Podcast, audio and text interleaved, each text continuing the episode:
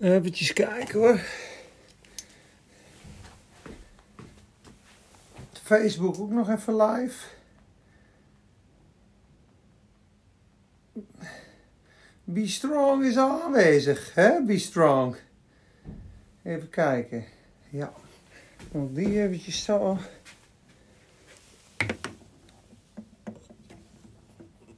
Even kijken. Zo. Die is ook live. Isabel Kopari, hoi.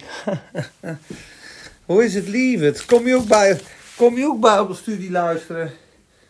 Of roep je moeder maar, die vindt het ook wel mooi, hè? Zo. Kijk eens aan, ze staan allebei goed. Twee blaadjes vol hebben we weer. Ja, ja. Nou, we wachten even tot er een paar mensen online komen. En dan gaan we kijken waar het heen gaat. En gaan we elkaar weer bemoedigen in het woord. En uh, in de tijden die gaan komen. Daar was ik van de week over het nadenken. Ik denk, ja, dan ben je klaar. Ben je wakker. En uh, zijn de mensen er klaar voor? En wat heb je nodig om, uh, om het te doorzien en om, het, om het te dragen? De kracht van de Heilige Geest. Iemand zei onderlaatst Without the Holy Spirit, you will not be ready for what's coming. Dat zei Rodney. Ik, ik denk, ja, degenen die de Heilige Geest niet hebben, die zijn niet klaar. En degenen die de Heilige Geest hebben en niet klaar staan in het geloof, die, gaan, die kunnen misschien wel hele moeilijke tijden krijgen. er is natuurlijk gewoon verdrukking en moeite. En tuurlijk is er de opname. En tuurlijk worden we gered uit de grote verdrukking als je waakzaam bent, hè, want er staan natuurlijk wel heel veel waarschuwingen. Maar hoe reageren we als we verdrukt en vervolgd en overgeleverd worden? En daar willen we gewoon vanavond ook naar kijken. Uh, de kracht van aanbidding, de kracht van de vreugde, de kracht van de zegen, de kracht van lofprijs, de, de houding die Stefanus had, die Jezus had in het lijden. Vader, vergeef het hun, want zij weten niet wat zij doen. En uh, waarom uh, hierover praten? Omdat ik uh, nou gigantisch van mening ben wat er over de aarde staat te gebeuren. En mensen die zeggen, joh, dat, dat staat er al zo lang. dat zegt de Bijbel bijvoorbeeld ook. Hè? De laatste dagen zullen de spotters komen die zeggen, joh, het is altijd al zo geweest. God is, uh, hè, die, waarom vertraagt hij dan met zijn belofte en niets is te veranderd? Uh, die mensen die hebben het niet begrepen, want dan zie je gewoon niet wat er gebeurt op dit moment. En uh, als je waakzaam bent in de Heilige Geest, die hebt een verlangen naar de Heer Jezus, naar zijn terugkomt, dan moet je zien dat op dit moment de wereld in vuur en vlam staat en dat er druk is op de verkiezingen, dat er wereldwijd grote internationale plannen liggen. Er is geprofiteerd dat binnen nu en drie weken de twee landen tegen elkaar zullen gaan vechten en dat een derde land erbij betrokken zal zijn. We zien de komst van de Heer, we zien de druk toenemen, we zien de zonde toenemen, we zien toenemen de, de, uh, het mysterie van ongerechtigheid. je hoort van wetten in, in Wales en Engeland uh, dat als jij maar iets zegt wat de Bijbel zegt over homoseksualiteit of over genderneutraal of over homohuwelijk of dat je iets zegt wat het woord veroordeelt, dat wordt als hate speech. Hate speech wordt dat neergezet. Jij doet hate speech. En wij gaan jou gewoon uh, censureren. Wij gaan jou volgen in je huis. Uh, we gaan totale controle uitoefenen. Uh, ik weet niet of je weet hoe het in China is. En wat voor tijden er staan te komen als het rijk van de Satan zich gaat ontvouwen. Wat we gelezen hebben in Daniel. Dus we willen be beginnen met gebed en willen zegen vragen aan God. En ehm, misschien ben je het helemaal niet met me eens. Maar ik zie dingen aankomen. En ik, mijn gebed is dat de gelovigen klaar, wakker, bekrachtigd, bemoedigd in de zegen, in de hoop zullen zijn. En dat we niet bezwijken, dat we niet bevriezen, dat we niet uh, ongeduldig worden. Maar dat we wel weten, wat uh, staat er aan te komen? Ben je klaar? Ook al zou het er niet aankomen. Ben je klaar om de Heer Jezus te ontmoeten? Ben je klaar om je spullen te verliezen voor de Heer Jezus? Ben je klaar? Net als in Sodom dat ze weg moesten vluchten naar Zoar. Omdat het oordeel eraan kwam. Ben je klaar? Ik sprak vanmorgen nog met iemand. Ze ben je klaar? Oh, doe rustig aan. Ik heb een kruis op mijn arm getatoeëerd. Ja, ben je klaar?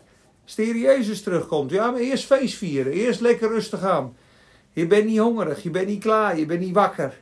De komst van de Heer is aanstaande. En al zou het nog drie of tien of twaalf of vijftien jaar duren, maar het duurt niet een hele generatie meer, dan zou je in de, in de aanwezigheid van God moeten leven en in de waakzaamheid. En dat is voor iedere christen. Als je dat niet hebt, dat hong, die honger en het najagen van God, dan ben je niet waakzaam. Dan ben je aan het slapen. Dan denk je, joh, mijn Heer vertraagt. Dan ben je niet aan het zoeken naar de gerechtigheid van het koninkrijk zoals Matthäus dat zegt. Zoek eerst het koninkrijk van God en zijn gerechtigheid. Mensen die de Heer najagen. Mensen die een honger hebben naar God, die zich overgegeven hebben, zijn net als de bruid en de geest die zeggen: Kom, Heer Jezus, kom. En Vader, we gaan bidden.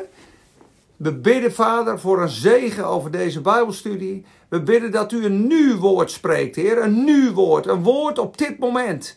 Heer, dwars door alle redenatie heen, dwars door alle filosofie en analyse heen, dwars door alle meningen van mensen heen, ook dwars door mijn mening heen. Heer, dat u een woord spreekt van uw geest voor deze tijd, want de dagen zijn boos. Heer, we zien het, we zien wat er gebeurt, we horen, we lezen, we proeven de propaganda, we proeven, Heer Jezus, welke spellen er gespeeld worden op de aarde op dit moment, Heer. Heer, de hele planeet die gevaccineerd moet worden. Heer, voor een virus wat maar terug blijft komen en terug blijft komen. Heer, we spreken het aan in de naam van Jezus. Heer, we spreken dwars tegen elke propaganda en leugen in. In de naam van Jezus. Laat uw hand gekeerd worden, Heer, tegen de leugenaars. Laat de leugens doorzien worden in de naam van Jezus. Heer, we bidden, Heer, dat u Big Tech en elke reus en elke leugenaar, Heer, een zes haak in zijn kaak zal slaan, Heer. Zoals Ezekiel het zegt, Heer. Ezekiel 37. Heer, we bidden dat u alle leugenaars en valse profeten zal verzamelen. Net zoals Elia ze verzamelde en afslachtte bij de berg Karmel. Heer, we bidden tegen elke geest van Izebel en geest van Agab. Die de tuin van Nabot wouden stelen. Vader, we komen in de opstand, in de kracht van de Heilige Geest. Heer, we bidden dat u duizenden, duizenden, duizenden wakker gaat schudden. Heer, we bidden dat u ze gaat rukken uit de macht van Satan. Uit de klauwen van het kwaad. Heer, van de macht van de duisternis naar het koninkrijk van de zoon van zijn liefde. Heer, wij bidden dat u gaat machtig waaien met uw geest, Heer. Dat u elke slapende ziel wakker maakt. Heer, dat u elke in slaap gedutte christen in vuur en vlam zet. Heer, dat ze vrucht dragen. Dat ze bidden. Dat ze strijden. Dat ze lief hebben. Dat ze net als Stefanus, Heer Jezus, zegenen als ze gestenigd worden. En waarom werd hij gestenigd, Heer? Omdat hij vol vuur voor u was. Heer, we bidden dat zo uit over deze avond. Leid deze avond door uw Heilige Geest. Heer, kus ons in uw genade. Heer, breek, doorbreek de banden van ongerechtigheid. Heer, doorbreek de banden van zonde over Spakenburg heen. Heer, hoeveel mensen zitten er te wachten op een prikkie? Dan zijn we weer vrij. Dan kunnen we weer feesten. Dan kunnen we weer op vakantie. Even een prikkie halen en dan zijn we er weer. De nieuwe Messias. Oh Vader, open toch hun ogen voor wat er gaande is. Open toch hun ogen voor het woord. Geef toch een honger voor het woord. Waar is het woord? Wie zit er nog in het woord? Wie is er nog aan het zoeken? Wie is er aan het jagen in Spakenburg? Wie, heren? We bidden het zo. Oh, doe ze ontwaken. Heer, ik, ik proef het in de atmosfeer. Er is zo weinig honger. Er is zo weinig met God bezig zijn. Iedereen is afgeleid. Met Netflix. Heer, met uh, social media. Met alles en iedereen. Behalve met u. Vader, we bidden zo, Heer. Voor dat leger in Spakenburg. Dat u dat opwekt. Heer, natuurlijk zijn er duizenden die u lief hebben. Maar ik proef zoveel die u niet zoeken en u niet kennen. Heer, en daarom zitten we hier. Heer, laat met uw geest waaien, Heer. Door Spakenburg heen. Ruk ze uit het slijk, Heer. Ruk ze uit de macht van Satan. We bidden het zo. In de naam van Jezus. Maak ze klaar voor wat komen gaat. Heer, we horen het van zoveel predikers. Predikers. The church is not ready for his coming, zeggen ze allemaal. America is not ready for what's coming. Als je weet wat er gaande is. Mensen, word wakker. Wie neemt er nog de tijd om te zoeken? Wie neemt er de tijd om te bidden? Ben je werkelijk, ben je werkelijk verzoend met de Heer Jezus? Ben je werkelijk gewassen in zijn bloed? Heb je vergeving van zonde? Heb je vrede met God? Ben je overgegaan van de dood naar het leven? En daar willen we mee beginnen met de vier stappen. De gezonde stappen die een mens af moet leggen in de naam van Jezus om een vervuld christelijk leven te krijgen. Christelijk leven. Vier stappen die we allemaal moeten doorgaan, mensen. En echt, het is essentieel. En wij hebben dit gehoord van een prediker op opwekking destijds. En ik kan je zeggen, die man heeft gelijk gehad. En de eerste stap die ieder mens moet hebben in zijn leven is bekering. Bekering van de wereld, bekering van de zonde. Je zal zeggen, joh, wat zeur je nou? Laat mij met rust. Ik ben een goed mens. Ik doe uh, gewoon mijn werk. Ik heb God niet nodig. Ik woon in de wereld. Ik kijk lekker mijn dingetjes. Ik eet mijn uh, frikandelletje. Ik ga op vakantie. Waar heb je het over, joh, zonde? Ik ben toch geen moordenaar? Ik ben toch geen leugenaar? Ik heb Jezus niet nodig. Die houding is de mensen. Wie is hij? Er zijn zoveel goden. Er zijn zoveel boeken. Deze wereld wordt geoordeeld. En iedere zonde wordt in het licht gebracht, mensen. Jezus Christus is naar de aarde gekomen om de prijs te betalen voor de zonde. En stap 1 is bekering. En dat roept de Bijbel continu. En dat, dat spraken de apostelen ook. En ik begin in Handelingen 2.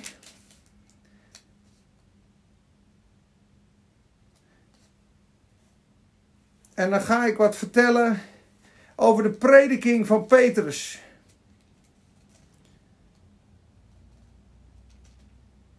Toen zij dit hoorden, vers 37, Handelingen 2, vers 37. Hè, daar heeft hij gepreekt dat Jezus gekruisigd is. Toen zij dit hoorden, werden zij diep in het hart geraakt en zeiden tegen Petrus en de andere apostelen: Wat moeten wij doen, mannen broeders? Wat moeten we doen om gered te worden? vroegen ze aan Petrus. Dus er was een prediking over dat deze aarde geoordeeld wordt. Dat de wet van God gebroken was. Dat iedereen schuldig voor God staat. Dat Jezus gekomen was om aan het kruis te sterven voor jou en mijn zonde. En hij hing daar en werd vervloekt met de doornenkroon. Hij werd afgewezen door God. En hij betaalde de prijs voor de zonde, de ongerechtigheid, de hoererij, de moord. En elke afgesneden mens van God. En hij maakte de weg vrij. En hij riep mensen op tot bekering. En vandaag de dag ook. Iedereen in Spakenburg, iedereen in Nederland, iedereen op de aarde moet zich bekeren van de zonde naar Jezus. En een ieder die gelooft dat Jezus de Christus is, zal gered worden. Ieder die hem aanroept, zal gered worden. Die vier stappen die ieder mens moet doormaken, is één bekering. Bekering van je oude weg. Twee is geloof in Jezus Christus. Geloof in Christus. De derde is de doop. Daarna moeten mensen zich dopen. Onder water, dat zegt Petrus hier ook. De, de mensen vragen het, wat moeten wij doen, mannen, broeders, om gered te worden? En Petrus zei tegen hen, bekeer u, laat ieder van u gedoopt worden in de naam van Jezus Christus, tot vergeving van de zonde, en u zult de gave van de Heilige Geest ontvangen. Nou, iedereen moest u bekeren, geloven in Jezus, gedoopt worden. En daarna zullen ze de gave van de Heilige Geest ontvangen. De kracht van de Heilige Geest, de doop in de Heilige Geest. En um, wie preekte dat nou? Dat was David Parson. Die gaf die vier stappen. Hij zei: En als je die vier stappen niet goed doorloopt als christen, dan zul je uh, net als bij een geboorte met complicaties, zul je complicaties kennen. Dat betekent als je wel gelooft, gedoopt bent en gedoopt in de geest, maar je niet echt bekeerd hebt, zul je struggelen in het leven. Zullen er altijd dingen niet lekker lopen. Uh, daarentegen aan de andere kant, als je je bekeerd hebt, maar je gelooft bijvoorbeeld niet uh, in het kruis van Christus dat alles volbracht is. En je gaat bijvoorbeeld zelf aan het werk, hoe hard je je ook bekeerd hebt, heb je nog steeds complicaties. Kan je niet lekker leven. Dus je hebt een zuiver en gezond geloof nodig. Dat het kruis van Jezus alle problemen van de mensen opgelost heeft. Elk zondeprobleem, elke scheiding die er tussen mensen en God is, is opgelost door Jezus Christus aan het kruis. Jezus is in jou en mijn plaats gestorven, is vervloekt, geslagen, vernederd, maar is opgewekt. En Jezus heeft het voor jou en mij volbracht. Volledig volbracht. En de zegen van Abraham, de zegen van het kruis, komt op de gelovigen door geloof en uit genade.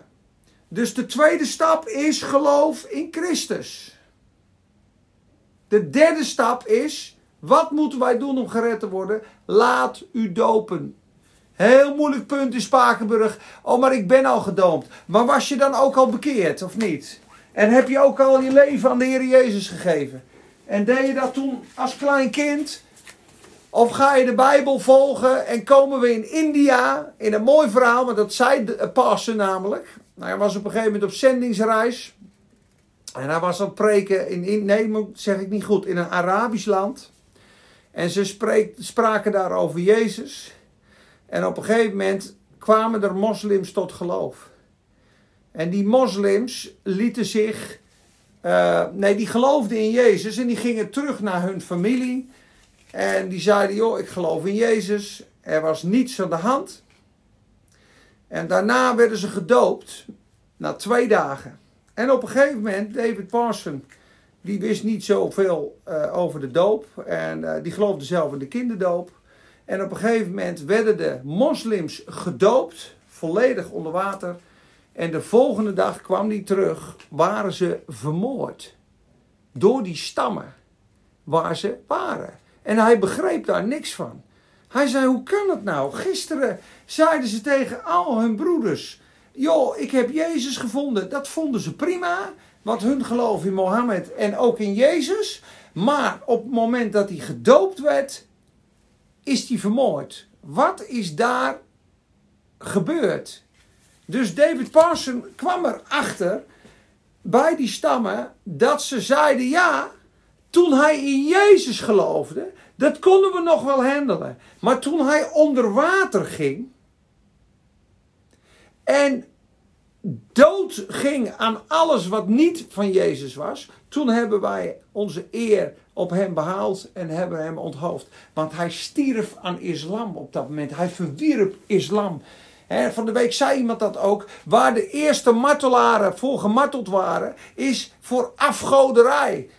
En dan denk je afgoderij. Dan zeggen ze ja, want in die tijd, als je zei ik geloof in Jezus en in alle afgoden was er niks aan de hand. Dan was Jezus een redder, een God. Maar op het moment dat ze zeiden, Jezus is de enige waarachtige levende God en alle andere goden afwezen, ja, werden ze afgodendienaars genoemd en werden ze vermoord om hun geloof.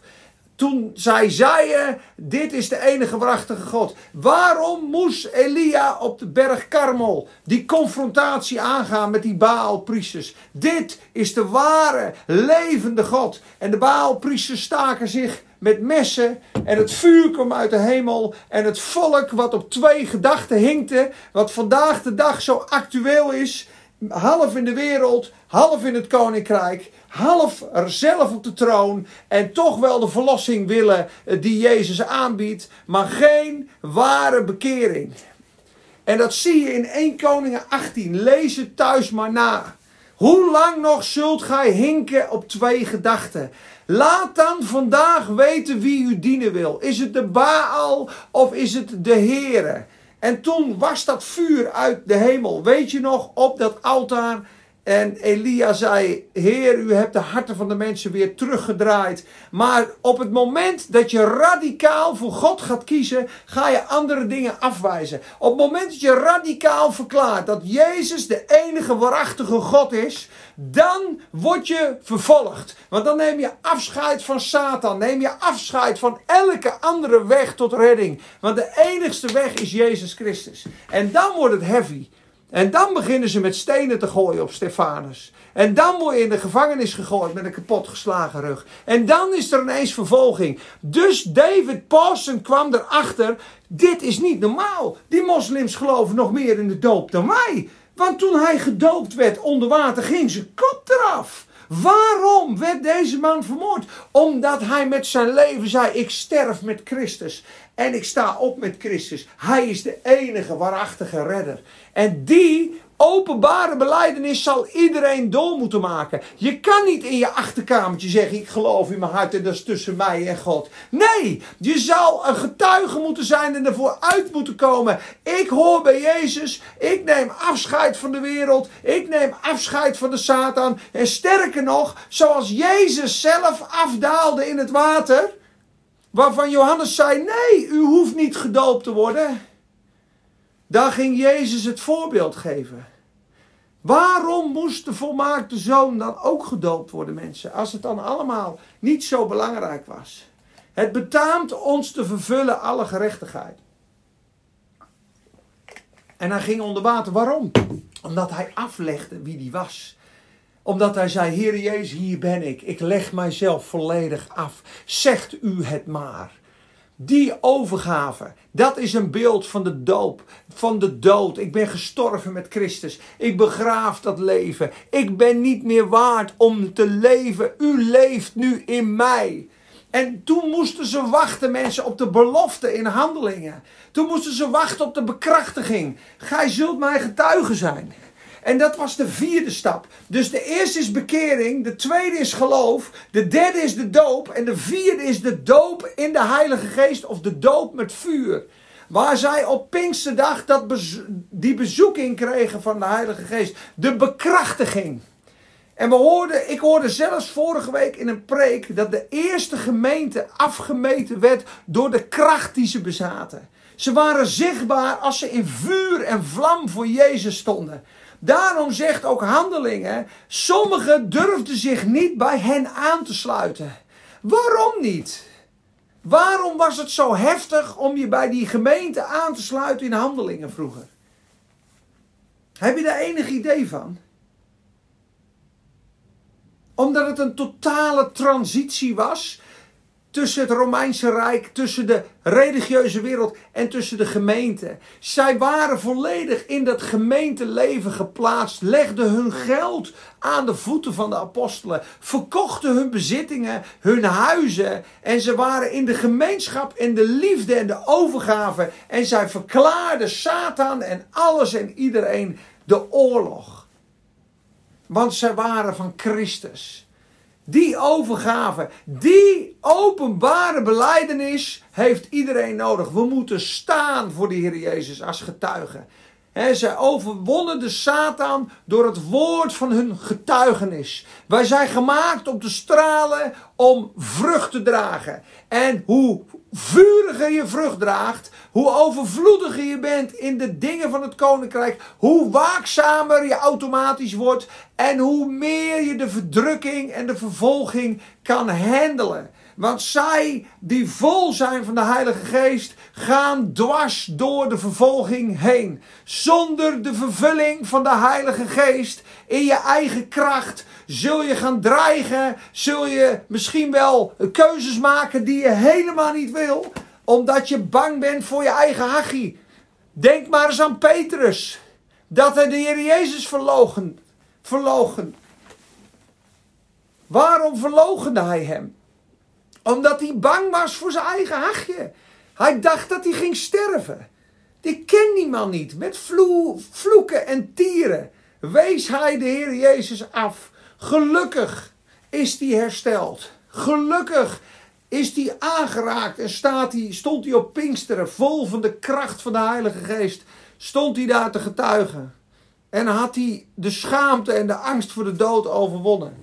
Mensen, we moeten allemaal staan voor de Heer Jezus. Wij moeten kleur bekennen. We moeten allemaal zeggen: Ik hoor bij Jezus of ik hoor niet bij Jezus. Als je bij de wereld wil horen, hoor bij de wereld. Als je bij Jezus wil horen, hoor bij Jezus. Ga all the way. Er is geen tussenweg. Er is geen plaats voor lauwheid. En zeker niet in de tijden die gaan komen. Het is net als een grote repetitie die je moet maken bij de universiteit. En je bent drie jaar, vier jaar aan het studeren voor dat grote eindexamen. De test van het geloof. De proef van het geloof gaat komen. De verzoeking zal komen. De Satan zal sommigen van u werpen in de gevangenis, staat er.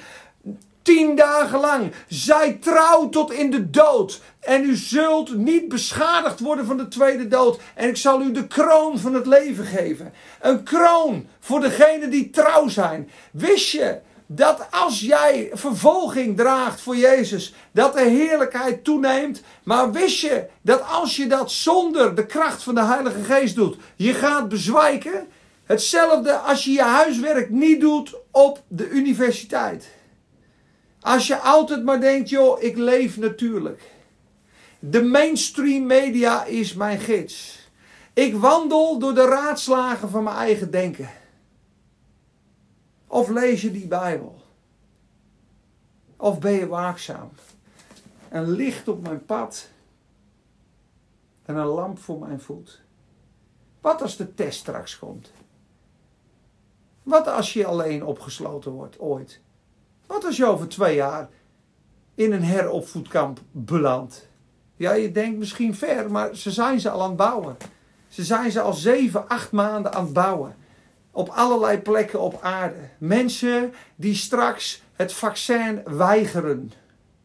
Worden in isolatiekampen geplaatst. En dan wordt hun dan gezegd: neem je het vaccinatieprogramma. En anders ben jij een gevaar voor de volksgezondheid. Nou, dan moet je hier blijven. En dan zit je daar. En misschien mag je niet eens een Bijbel lezen. En heb je dan de vaste grond in God? Of word je een NSB'er en ga je je broeders verraden? Moet je over nadenken. Dat de mensen in de oorlog dit hadden. Dat ze gemarteld werden. Ik wil het je wel lezen waar, waar sommige mensen doorheen gingen in, uh, in Hebreeën. En als je daar alleen al de wijsheid van uithaalt. Als je dus thuis bijvoorbeeld Hebreeën 10 en Hebreeën 11 leest.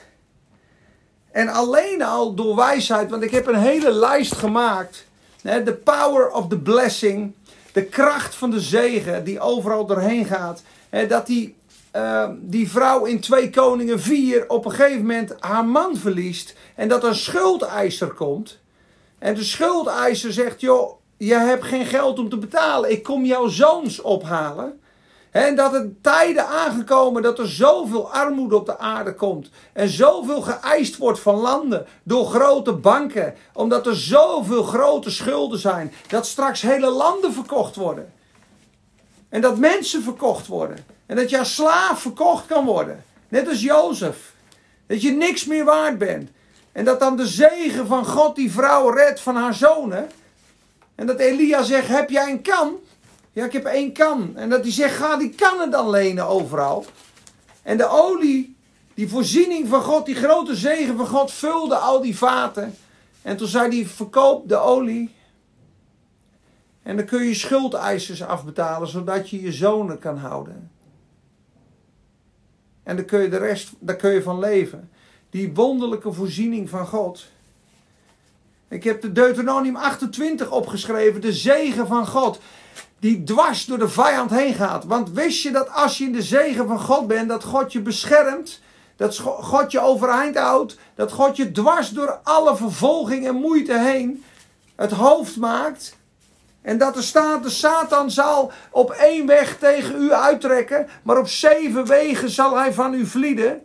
Wist je dat Satan de kerk niet kan vernietigen? Dat hij niet de baas is over jouw eindbestemming? Dat hij verloren is? Dat hij geoordeeld wordt? Dat Jezus Christus hem overwonnen heeft? En dat een ieder die in hem gelooft niet verloren gaat, niet verdoemd wordt, overgaat van het duister naar het licht? En dat jij en ik, die gekocht en gewassen en betaald zijn, in de wereld wel verdrukking kunnen hebben? Maar, maar hij heeft de wereld overwonnen. Dat we het koninkrijk zullen beërven. Dat ons recht gedaan zal worden. En dat wij gekroond zullen worden en zullen regeren met hem in de eeuwigheid. En zijn liefde zullen ontvangen. En voor eeuwig in de glorie zijn. Wij zijn van het winnende team. We zijn het winnende team. We zijn in team Jezus. Alleen Satan gaat rond als een briesende leeuw.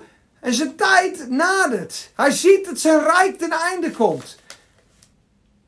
En straks komt het koninkrijk van Jezus en worden alle mensen die van Jezus zijn, worden door hem thuis gehaald. En wat is het verschrikkelijk en wat maak ik me zorgen voor mensen die vandaag niet kiezen voor Jezus, die niet leven voor Jezus. Ik heb het vorige keer ook gezegd. Een schitterende uitspraak. Als je vandaag de dag niet wil leven voor Jezus, wie zegt mij dan dat je wil sterven voor Hem in de grote verdrukking? Want ik zal je zeggen, als de grote verdrukking straks komt en geen vlees wordt behouden als God die dagen niet inkort. En er zijn gelukkig heel veel mensen die tot geloof gaan komen in de grote verdrukking. Maar je gaat als martelaar. Dat als je uitstelt vandaag, ach joh, mijn heer vertraagt, ach zo praten ze altijd al. Joh, dat zeggen ze al 2000 jaar. Eerst een feestje, lekker een spuitje joh, dan weer vakantie. We zien het wel, we zien het wel. Tot de dag. Hè? Tot de dag dat de ark dichtging en zij merkte het niet, staat er zo mooi. Kijk, hier staat dat.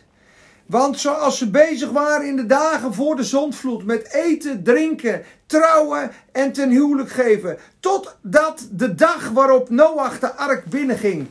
Kijk, en het niet merkte, ik heb het onderstreept, en het niet merkte, totdat de zondvloed kwam en hen allen wegnam. Zo zal ook de komst van de zoon des mensen zijn. Dus er is straks een komst, als een dief in de nacht, als een strik zal hij komen op de aarde. Dat God zegt tot hier en niet verder. Genoeg met de abortussen, genoeg met de leugens, genoeg met de corruptie, genoeg met de duisternis, genoeg met de liefdeloosheid. Het getal is nu vol. De genadetijd is over. En hij komt zijn gemeente halen. Dan begint de grote verdrukking dan zal er een verdrukking zijn, wee de zwanger en de zogende in die dagen, staat er. Want als dan zal er een grote verdrukking zijn, zoals er niet geweest is vanaf het begin van de wereld. En als die dagen niet ingekocht werden, zou geen vlees, geen mens behouden worden, maar ter wille van de uitverkorenen zullen die dagen ingekort worden. Ik maak me zorgen over de mensen die geen levend geloof hebben, die niet radicaal kiezen voor Jezus, die niet van het duister naar het licht overstappen en die straks als een strik verrast worden door de opname van de gemeente en achterblijven als de Satan op de aarde gegooid wordt als een briesende leeuw, als een vurige draak, heeft hij weinig tijd. Hij krijgt drieënhalf jaar. We hebben het gelezen. En dan zal de mensen vermoorden aan alle kanten. Een derde van de mensheid. En het, de oordelen van God over de aarde. En er zal natie tegen natie opstaan. Mensen, dit zijn toch waarschuwingen. Ik snap eigenlijk niet dat als je vanaf maart al in zo'n verdrukking zit en zoveel moeite, dat je niet wakker geschud bent. Dat je niet al denkt, jongens, jongens, wat leven we in een tijd. En tuurlijk zijn er mensen die het wel doen en die waakzaam zijn en die bidden. Maar er zijn er zoveel niet waakzaam, niet wakker, niet klaar. Alles moet aan de kant. Alles moet op het altaar. Je moet je uitgeven als ik hoor bij Jezus. Je moet radicaal gaan staan voor Jezus. Echt, dat is wat je nodig hebt. Want dat is precies wat straks gaat gebeuren. En hoe de geloofsgetuigen vroeger vervolgd werden. Lees het maar in Hebreeën 10 en Hebreeën 11. Hebreeën 10 vers 32. Maar herinner u de dagen van wel eer, waarin u, nadat u verlicht was, veel strijd in het lijden hebt verdragen. Nu eens werd u zelf door smaad en verdrukking tot een schouwspel gemaakt. Dan weer deelde u het lot van hen die zo behandeld werden. Want u hebt ook medelijden gehad met mij in mijn boeien. Let op. En de beroving van uw eigendommen met blijdschap aanvaard. Ik moest daar zo aan denken omdat ik in de agenda lees dat als mensen naar isolatiefaciliteiten gaan, dat hun eigendommen van hen afgenomen wordt. Ik hoor zelfs verhalen, en ik hoop niet dat het waar is, dat de mensen die voor Trump gekozen hebben en als Biden het zou worden, ik geloof, geloof trouwens op wonderlijke wijze dat Trump het nog steeds gaat worden. Maar goed, jullie zullen mij waarschijnlijk wel gek vinden.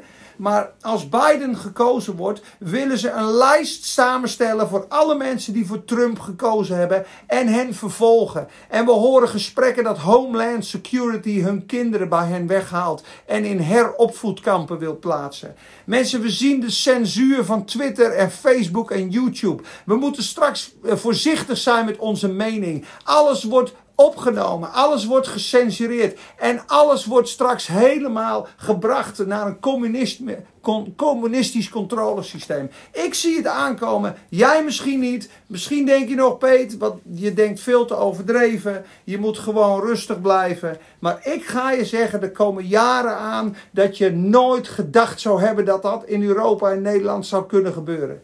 Want de dagen zijn boos. En de woorden van de profeten liegen er niet om. En wat mensen gezien hebben ook. Dit is een tijd die gaat God gebruiken, zeggen ze. Om het licht van het duister te scheiden. Om het echte van het onechte te scheiden. Om degenen die lauw zijn en die vurig zijn. Die rechtvaardig zijn en onrechtvaardig. Hoor je bij de wereld, hoor je bij God. Dit is de test die komen zal. En kies je dan straks voor je veiligheid op aarde. Voor je baan. Voor je zekerheid. Voor alles wat je denkt vast te kunnen houden. Of zeg je ho. Ik kies voor Jezus en koninkrijk. En wat staat hier? De beroving van uw eigendommen hadden ze met blijdschap aanvaard. In de wetenschap dat zij voor zichzelf een beter en blijvend bezit in de hemelen zouden hebben. Moet je nagaan dat je zo'n liefde van God hebt voor zijn koninkrijk. Dat als ze je bestelen, dat je met blijdschap de beroving van je eigendommen aanvaardt. Omdat je zegt, joh, ik verlies dit voor Jezus, maar ik weet dat ik een veel betere belofte heb in de hemel. Het is toch bijzonder als je de hartsgesteldheid mag hebben. als je belazerd wordt, vervolgd wordt om Christus wil, dat je de houding mag hebben van Stefanus. Vader, Heere, reken hun deze zonde niet toe. Dat kan alleen maar als je vol bent van de Heilige Geest. Als je niet vol bent van de Heilige Geest, ga je dreigen, vloeken, tieren en schelden. En verlogen je op dat moment Heer Jezus. Ik zeg niet dat je dan geen kind van God meer bent. Alleen het is niet de overwinning en het eervolle uh, wat je wil uitleven. En als je dit leest in de Bijbel, ook over Mozes. Hè? Ik lees het net nog over Mozes, ook moest kijken over, over door in geloof leven. Hè? Want ik, ik weet niet hoeveel tijd ik nog heb. Maar ik wil straks stap voor stap wat kleine dingen laten zien. En dan moet je zelf de rest maar thuis lezen. Omdat het anders te veel wordt.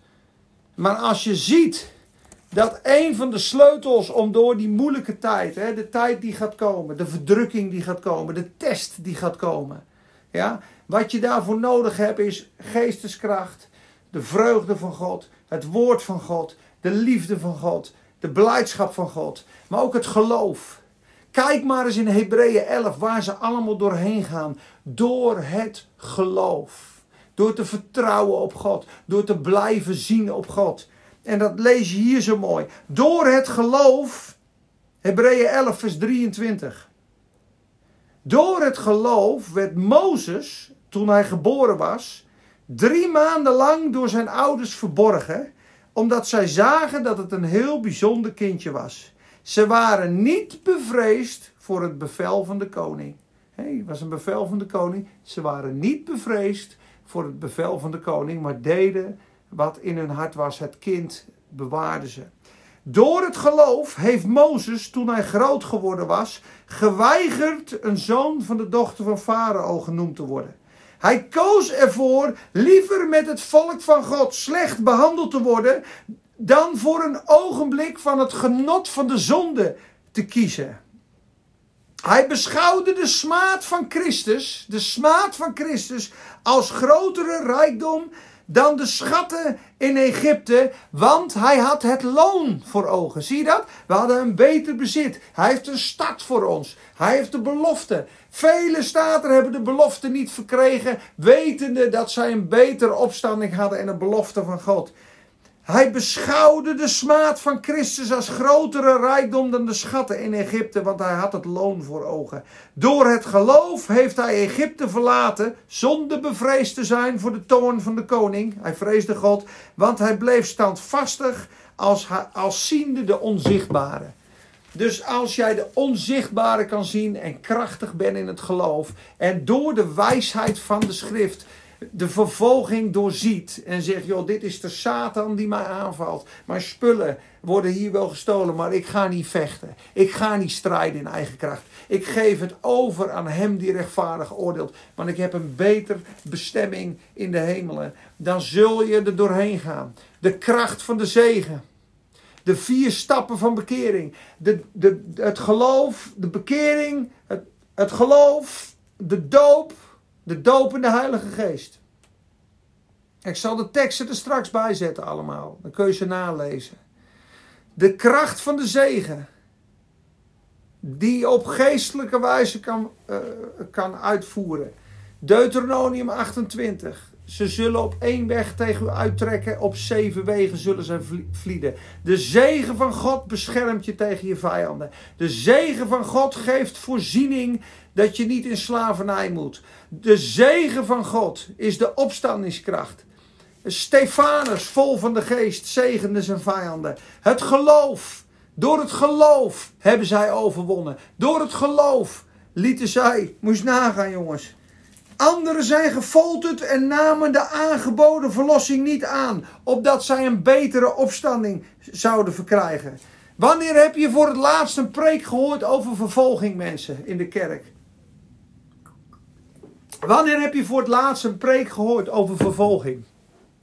Als je de kerk ziet in handelingen, die ontstaat en alles wat Jezus deed. En hoe vaak Paulus moest vluchten voor zijn leven. En dat Stefanus gedood wordt. Dat Jacobus onthoofd wordt. Dat er hongersnoden waren. Dat uh, Paulus en Silas in de gevangenis gegooid worden. In de binnenste kerker. En wat doen zij midden in die vervolging? Loven en prijzen. Zij danken God. Ze zingen lofliederen voor God. De ketenen gingen los. De deuren gingen open. Er waren aardbevingen. Er was vervolging, mensen. Hij moest vluchten met een mand door de muur heen. Weet je dat nog? Hoe vaak Petrus in de gevangenis eruit gehaald. Petrus in de gevangenis. Hij sliep. Hij zou onthoofd worden de volgende dag. Herodes had net Jacobus onthoofd. De vervolging, mensen, is normaal als je vurig vrucht draagt als christen. Als jij werkelijk staat voor Jezus. Als jij werkelijk zegt, Heer, ik wil mensen bij u brengen. Ik wil mijn handen op de zieken leggen. Ik wil vurig bidden. Ik wil opstaan tegen ongerechtigheid. Denk je nou echt dat Satan het leuk vindt? Als jij net als Elia op die berg Karmel die profeten afslacht. Wat gebeurde er? Izebel kwam achter hem aan. Hij was geïntimideerd. En hij lag uitgeput onder een struik de volgende dag. Na zijn grote overwinning was hij geïntimideerd door die geest van Izebel. Voordat het avond is, zal ik uw ziel opeisen, zei ze. En hij was bang en hij vluchtte. Weet je het nog met die koek? Uiteindelijk is Jehu degene geweest die Izebel neermaaide. Maar waar is de kerk? Waar is haar kracht? Waar is haar gebeds? Waar, waar is haar gebedsleven? En waar is haar doorbraak? Mensen, dit is een aanval tegen de kerk. Ik lees het net nog in Hebreeën 10 en ik denk, waar zijn we dan allemaal? Laten wij de onderlinge bijeenkomsten niet nalaten. Dit is wat de Bijbel zegt. Zoals het bij sommigen de gewoonte is, maar elkaar aansporen op liefde en goede werken, naarmate gij de dag ziet naderen. Werp dan uw vrijmoedigheid niet weg, die een grote beloning met zich mee hebt. Want u hebt volharding van nodig. Dus de, de wil van God. Moet je nagaan dat dat er gewoon staat. De onderlinge bijeenkomsten niet nalaten. Ik zou je zeggen, als het zo doorgaat, is het over een jaar nog niet, nog niet veranderd. Moest nagaan dat je niet meer mag reizen. En niet meer het evangelie mag preken. En niet meer bij mensen thuis mag komen. En een avondklok. Dit is toch allemaal dwars tegen het evangelie in. Dwars tegen de wil van God in. En wat doen we heel natuurlijk? Ja, ja, ja, je zal het maar op je geweten hebben dat je een brandhaard bent. Je zal het maar op je geweten hebben. Onze onderlinge bijeenkomsten moet je niet verzaken, zegt de Bijbel. Ja, maar. Ja, maar de overheid. Ja, maar een virus. Ja, maar dit. Maar Mozes mocht ook niet in de rivier. En Daniel mocht ook niet bidden. En Petrus mocht ook niet preken. En Stefanus werd doodgegooid. En Johannes had zijn bek moeten houden. En waar komt de tijd dat mensen gaan staan? Waar komt de tijd dat de christenen zeggen tot hier en niet verder? Dan begint de vervolging. En dat, dat hoor je bijna nooit. Het is een mooie boodschap. Jezus houdt van je. God regelt het allemaal. Maar als David niet gestaan had, dan had Goliath niet plat gegaan. Als Elia niet die showdown gedaan had, had hadden de Baalpriesters het hele land en de altaren kapot gemaakt. Maar ze werden wel afgeslacht. Er moet iemand opstaan, jongens, voor de naam van de Heer Jezus. En als het evangelie gekort wordt en de naam van Jezus gekort wordt, moet je in actie komen. Wat het woord van de overheid ook is, als het tegen het woord van God ingaat, God staat boven de overheid. Het evangelie staat boven de overheid. Het evangelie staat boven jouw gevoel. Het staat boven al jouw uh, uh, veiligheid. Want iedereen wil politiek correct zijn. Maar door politiek correct te zijn, is er nog nooit opwekking gekomen. Waarom moeten ze samenkomen in China in de ondergrondse kerk dan? He, moeten ze dan zitten luisteren naar de, naar de overheid? Die willen niet dat we over Jezus praten. Die willen één godsdienst. Die willen dat we niemand er geen enkel heilig huisje omgooien. En dat we, bidden, dat we buigen voor een beeld.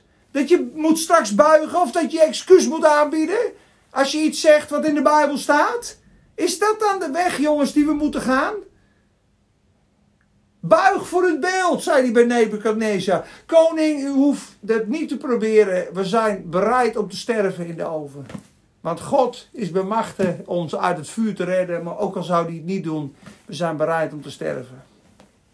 Ik ben benieuwd hoeveel mensen er echt gaan staan voor Jezus. Als het vuur gaat opgelaaid worden, mensen. Het vuur gaat opgelaten worden. De tijden worden heftiger en heftiger. Waarom? Omdat Satan een mensenmoordenaar is. Omdat Satan zijn koninkrijk wil bouwen. Omdat Satan het op de spits gaat drijven. Stapje voor stapje voor stapje. Het mysterie van de ongerechtigheid. Stapje voor stapje voor stapje voor stapje voor stapje. En het is maar onduidelijk. En het duurt maar langer. En, het, en, en dit en dat en zus en zo. En in de, in, in de tussentijd. In de tussentijd is het een aanval op het evangelie. Een aanval op de liefde. En maar uit elkaar blijven allemaal. En maar een kapje op. Waar is de expressie in de vreugde van God? En de eenzaamheid. En s'avonds niet meer bij mensen. En niet meer samenkomen. En niet meer zingen. Het zijn rechtstreekse aanvallen van de Satan, mensen. Ik hoop dat je er geestelijk doorheen gaat kijken. Het bloed van het lam ze hebben hem overwonnen door het woord van een getuigenis en het bloed van het lam. Als je het bloed van Jezus leert toepassen, het woord van God. Ze hebben de Satan overwonnen door het woord van God. Als je een overwinnend christelijk leven wil, zal je je Bijbel moeten kennen, moeten verslinden. Je zal de kracht van het gebed moeten hebben. Kan je bidden? Kan je krachtig bidden, mensen? Ben je iemand die in vuur en vlam staat, die kan staan in het gezag van Christus en mag spreken? Als een dochter en een zoon van Sion. Hij die in jou is, is sterker dan die in de wereld is. Is dit dan de kerk?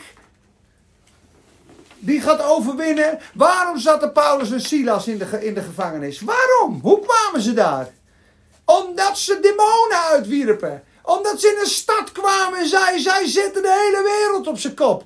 De Astarte en die, en die, uh, die Diana. Groot is de Diana van de Efezes van de Efeziërs. En dat hij op een gegeven moment die waarzeggende geest eruit wierp. Waar ze groot gewin aan hadden met die zilveren tempeltjes. En dat, ze, dat hij gestenigd werd. Hoe kwam die in de gevangenis? Omdat hij dwars door alle overheid en dwars door alle duisternis heen het woord van God ging brengen. En het nummer één was in zijn leven. Jezus en die gekruisigd. En hij was ontsteld van de ongerechtigheid en de zonde in een plaats. En wij moeten ook ontsteld zijn, jongens. Wat Nederland gaat verloren. De kerken sluiten.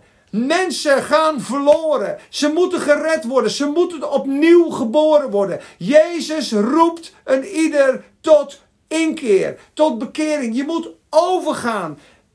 Bekeer je van je zonde. Stop met pornografie. Stop met liegen. Stop met overmatig alcoholgebruik. Stop met drugs. Stop met je hoererijen. Stop met je leugens en alles wat geheim is. Stop met je lege leven. Bekeer je ervan. Geloof het evangelie. Lees je Bijbel. Val op je knieën. Vraag God om vergeving. Laat je dopen en ontvang de Heilige Geest. Word vervuld met de Heilige Geest. En doe de werken die Jezus wil dat je doen zal.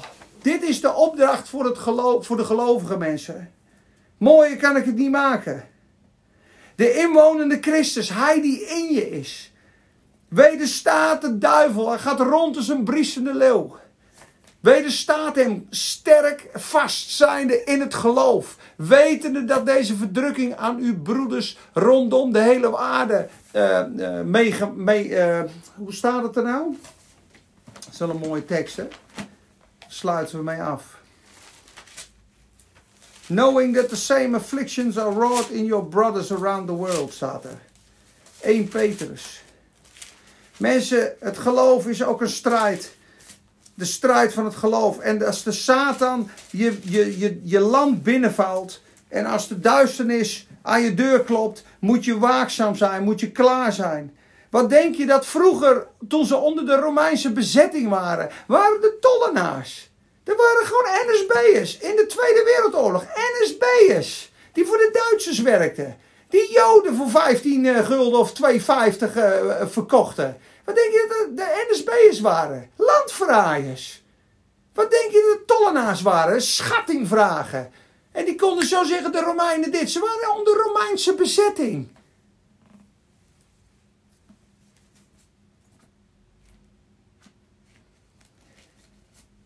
Dat is heftig. Wees nuchter en waakzaam, want uw tegenpartij, de duivel, gaat rond als een brullende leeuw op zoek naar wie hij zou kunnen verslinden. Bied weerstand aan hem Vast in het geloof, in de wetenschap dat hetzelfde lijden ook aan al uw broeders in de wereld opgelegd wordt. De vervolging zal komen en je moet krachtig zijn in het geloof, in het woord, in de geest, in het bloed, in de inwoning, in de wijsheid. En je hartsgesteldheid hebben. Vader, vergeef het hun, want ze weten niet wat zij doen. Heer, reken hun deze zonde niet aan. De zalving van de Heilige Geest. Het woord van God. Je hebt zoveel ingrediënten nodig voor de toekomst, mensen. Anders ga je bezwijken. Ga je de test niet doorstaan. Dat is mijn zorg. Daarom heb ik deze les gedaan. The power to face the future. Er komen zware tijden aan. Dat kan je aftellen op je vingers. Ik wil niemand bang maken, maar het is zoals het is. In handelingen kwam Agabus langs. Die zei: Er komt een hongersnood aan. Hij kon het niet mooier maken. God zal je uh, er doorheen halen. In de geest is er overwinning. In het koninkrijk is er ontkoming. Maar oh, wat is het erg voor die mensen die zonder de Heilige Geest, zonder de kracht van God en zonder bekering deze tijd aan moeten gaan. Oh mensen, bekeer je tot de Heer Jezus. Geloof het evangelie. Laat je dopen. Ontvang de kracht van de Heilige Geest. En roep de Heer Jezus aan. Hij zal je uitredden. Hij zal je vergeven. Hij zal je omarmen. Zijn bloed heeft gevloeid op Golgotha. De Satans macht zal gebroken worden over je leven. Hij zal je uit de zonde rukken. Hij zal een lied in je hart geven. Hij zal een juichend lied in je hart geven. En je zal tot een grote zegen zijn. Je zult vrucht dragen. Je zal je angsten verliezen. En je zal sterven in heerlijkheid of opgenomen worden met hem op de wolken. En we zullen voor eeuwig daar zijn in het koninkrijk. Verlaat het duister en kom tot het licht. Ik bid het je toe. Ik smeek het je in de naam van Jezus. Amen. Het is een pittige les. Ik wou het zo niet delen. Ik had andere dingen opgeschreven. Maar ik geloof dat het woord zo gebracht moest worden. In Jezus' naam. Amen.